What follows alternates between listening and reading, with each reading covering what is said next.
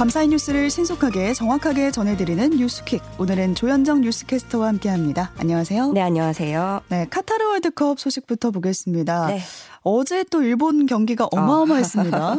깜짝 놀랐어요. 네. 그 어젯밤 일본 축구가 4년 전에 우리 그 러시아 월드컵 때처럼 전차 군단 독일을 물리치면서 전 세계를 아. 깜짝 놀라게 했습니다. 네. 조별리그 2조 1차전에서 일본이 독일을 상대로 역전승을 거뒀는데요. 음. 전반 33분에 독일의 일카이 귄도안에게 선제골을 내줬지만 후반에 두 골을 몰아쳤습니다. 아, 네. 지금 일본은 뭐 정말 축제 분위기고요. 그쵸. 반대로 독일은 침통함과 분노에 빠져 있는 상태입니다. 네, 아르헨티나가 생각나네요. 아, 네. 아, 그 이런 거는 저는 꼭 진 팀에 또 이제 아, 감정이입을 어, 하게 돼서 예. 어, 그 밖에 경기들을 좀 보면 모로코와 크로아티아의 경기는 0대 0 무승부로 끝났고요. 벨기에와 캐나다의 경기는 방금 전에 1대 0 벨기에의 승리로 끝났습니다. 음. 그리고 어, 스페인 코스타리카 경기 저 여기가 마음이 아프더라고요. 7대 0으로 예, 스페인이 대승을 거뒀습니다. 네. 네, 사우디가 아르헨티나 이기고 또 일본이 독일을 이기는 이변이 어, 네. 생기니까 우리도 그랬으면 좋겠다라는 음. 반응들 나오고 있는데 그럴수록 또 대표팀의 부담감이 높아지는 것 같기도 합니다. 월드컵 92년 역사상 처음으로 여성 심판이 탄생했다고 하는데요. 어제 폴란드와 멕시코 경기에서 등판을 했습니다. 네. 피파가 이번에 카타르 월드컵 본선에서 사상 처음으로 여성 심판을 기용했습니다. 이에 총 129명의 본선 심판진 중에 주심 부심을 다 합해서 6명의 여성 심판이 이름을 올렸는데요. 네. 이번에 주심으로 뽑힌 여성 심판들은 3명. 어, 르완다의 살리마 무칸상과 일본의 야마시타 요시미 그리고 어, 이번 폴란드 멕시코 경기를 뛴 프라 프랑스 출신 스테파니 프라파르 월드컵 1호 여성 심판의 새 역사를 썼습니다. 음. 이 프라파르 주심은 그동안에도 여성 축구 심판의 족적을 남긴 인물입니다. 네. 어, 2009년 피파 국제 심판 자격증을 딴 후에 여성 최초로 2019년 프랑스 1, 리그 심판을 맡았고요. 2020년 12월에는 챔피언스리그 조별리그 경기 주심으로 기용됐습니다.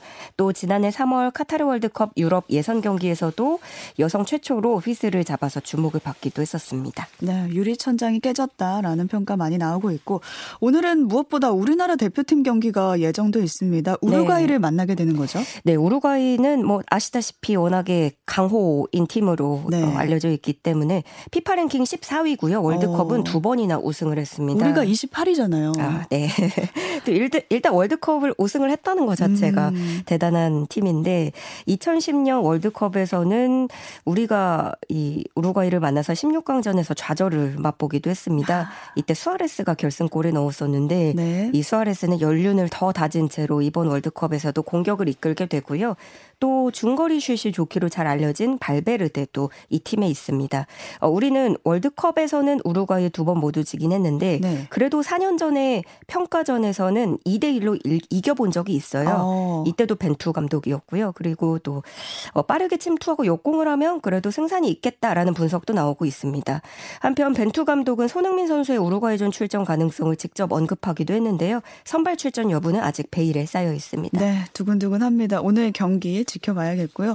이번 월드컵은 또 붉은 악마의 거리 응원이 음. 허용이 되면서 월드컵 네. 특수가 이어지는 거 아니냐 이런 기대에 모아지고 있습니다. 네, 각 지역마다 거리 응원 준비에 여념이 없습니다. 음. 어, 서울시는 광화문 광장의 거리 응원을 허용하면서 오늘 광화문 광장에 한 15,000여 명 이상이 모일 것으로 예상이 되고 있고요. 음. 이 밖에도 경기도 수원 월드컵 경기장에 2만 명, 전북 전주대 대운동장에 2천 명 등 전국 12곳에서 4만여 명이 거리 응원을 펼칠 것으로 보고 있습니다. 네. 이 일대 상인 상인들이 월드컵 특수를 잡기 위해서 분주한 모습인데요. 뭐 영업 시간을 늦추거나 더 많은 양의 음식 재료를 준비하기도 하고 뭐 혹은 우리 선수들이 골을 넣으면 주류를 제공하겠다. 음. 이런 이벤트를 고민하는 곳들도 있고요.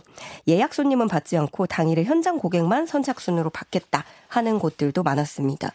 그러면서도 또 한편으로는 이게 경기 도중에는 손님들이 움직이지 않잖아요. 아, 그렇죠. 경기를 보느라. 네, 그래서 오히려 또 발길이 끊길 것을 우려하는 모습도 보여지고 있습니다. 가장 걱정되는 건 인파가 몰리잖아요. 네. 이 인파 관리를 어떻게 할 거냐 이 부분이에요. 아무래도 또 얼마 전에 참사도 있었고 해서 음. 경찰도 여기에 신경을 쓰는 모습인데요. 어, 경찰은 응원 현장에 경찰관 187명, 9개 기동대, 특공대 18명을 투입하기로 했습니다. 특히 광화문 광장에는 경찰관 41명, 8개 기동대, 특공대 18명이 명이 배치가 되고요. 행사 종료 후에는 퇴장로를 별도 지정하고 음, 네. 인근 유흥가 인파도 관리합니다. 어, 붉은 측도 광화문 응원장에 배치하는 안전관리 인력을 기존 150여 명에서 340명으로 두 배 넘게 늘리기로 했고요. 세종대왕 동상 앞에 설치할 예정이었던 주 무대도 동상 뒤편 6조 광장으로 옮기기로 했습니다. 음. 그리고 세종, 세종대왕과 이순신 장군 동상이 차례로 있는 남쪽 방향으로 응원 구역을 크게 다섯 개로 구획을 나눠서 펜스를 음. 설치할 계획입니다. 네, 이렇게 세계 축제가 벌어지고 있는데 한편에서는 또 안타까운 사건도 벌어졌습니다.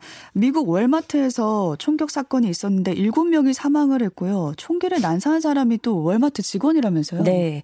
현지 시각으로 22일 밤 미국 버지니아주 체사피크의 월마트에서 벌어진 일입니다. 총격범과 직원을 포함해서 7명이 숨지고 4명을 4명이 부상당했습니다. 음.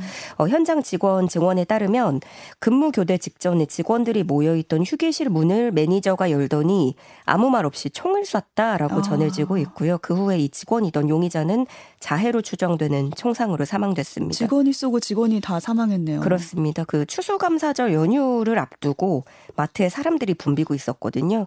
미국에서 올해 들어서만 무려 600건이 넘는 총기 난사 사건이 발생한 것으로 집계됐고요. 총기로 사망한 이들이 4만여 명에 육박합니다. 어, 바이든 미국 대통령은 애도 성명을 발표하고 총기 폭력에 맞설 추가 조치의 필요성을 강조했습니다. 네, 미국의 총격 소식 너무 자주 들려 들려와서 안타깝습니다. 또 러시아가 우크라이나에 미사일 67발을 발사해서 사망자가 속출하고 있다고 하는데요.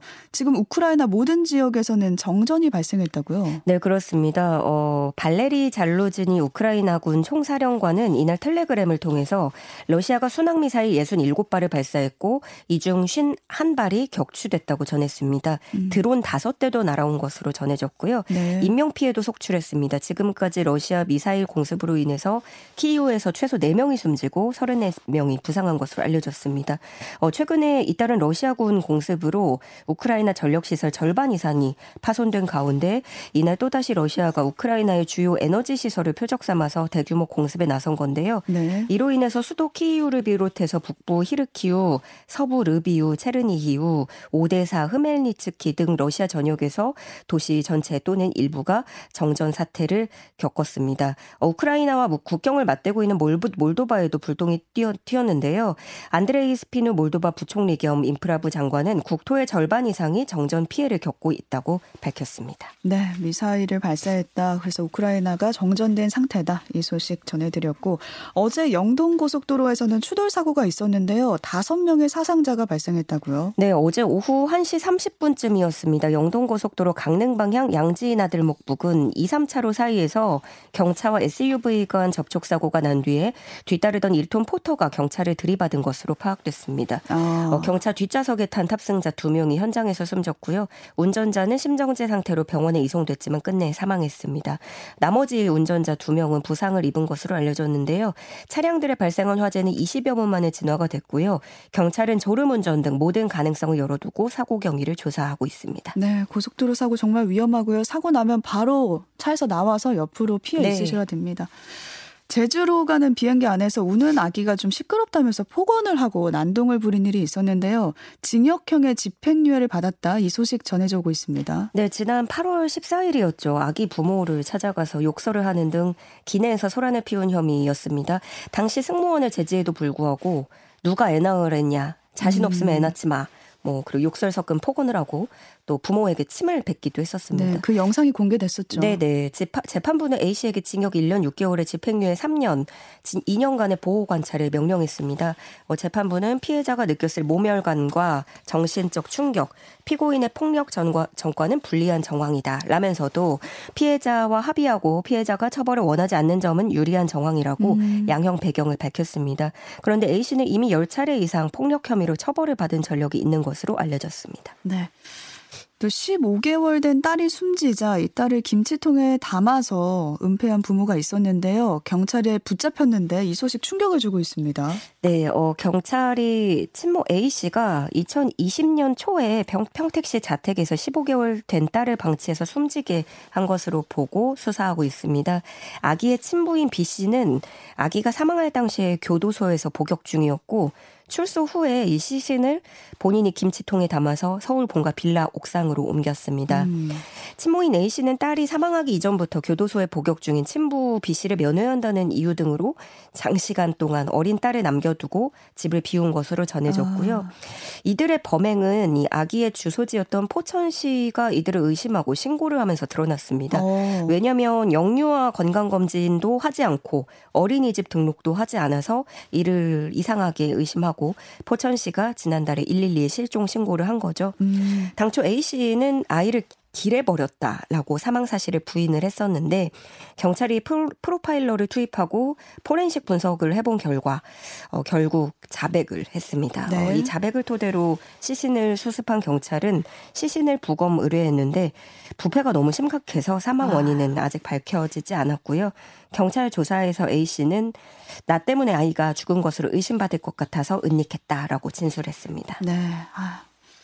미성년자를 상대로 또 수차례 성범죄를 저질렀던 30대가 있는데요. 전자 발찌를 부착하고도 또다시 10살 여아에게 성범죄를 시도했다가 붙잡혔습니다.